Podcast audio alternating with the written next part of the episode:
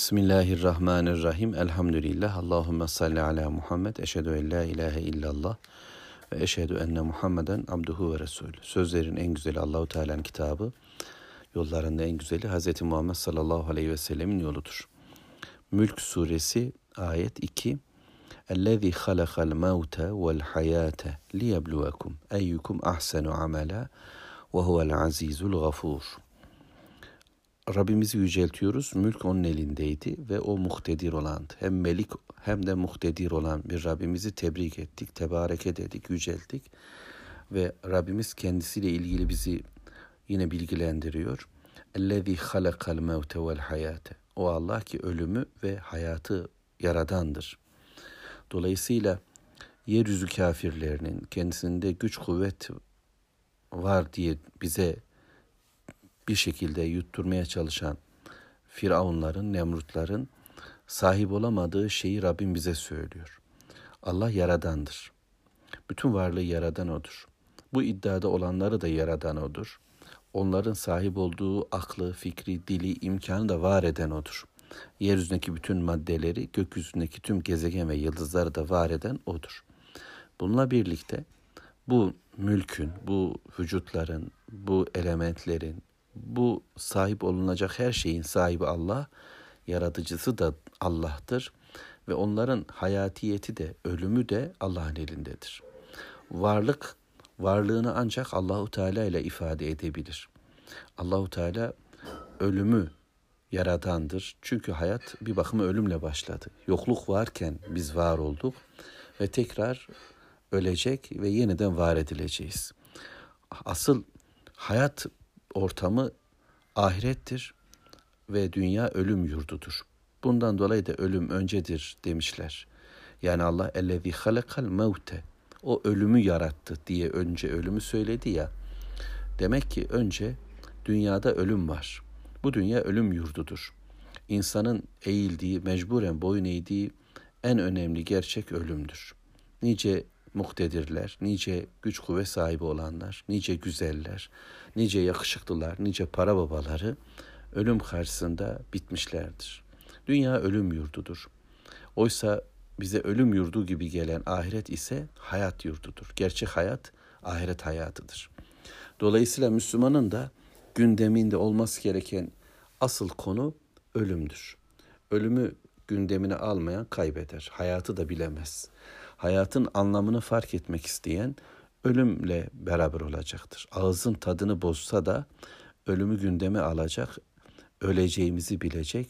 Sen de öleceksin, onlar da ölecek der ya Rabbimiz. Dolayısıyla tüm güçlerin, tüm kafir dünyanın, tüm egemenlerin bir gün bitici olduğunun farkında olmak, benim de biteceğimi bilerek imtihan dünyasında ciddiyetle durmamı sağlayacaktır. Ölüm susan bir vaizdir ve susturur da.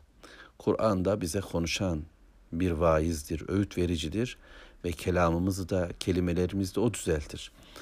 Öyleyse ölüm korkulacak bir durum değildir. Ölüm hazırlanmamız gereken bir zaman dilimini hatırlatan bir hatırlatıcıdır. Başkalarının ölümü bizim ölümümüzü de çağırmaktadır. Bunu hatırda tutmalı. An be an ölen, yok olan bir vücudu, bir zamanı doğru yaşamaya gayret etmemiz gerekmektedir. Dolayısıyla ölüm ve hayat her şey uyanmamız ve uyumamız Allah'ın elinde ve yeniden diriliş de Allah'ın elinde olacaktır. Peki niçindir?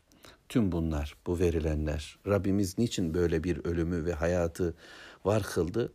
Neticede liyebluvekum, imtihan içindir. Sizi imtihan etmek için diyor Allahu Teala. Ahsenu amele. Hanginiz daha güzel iş yapacak?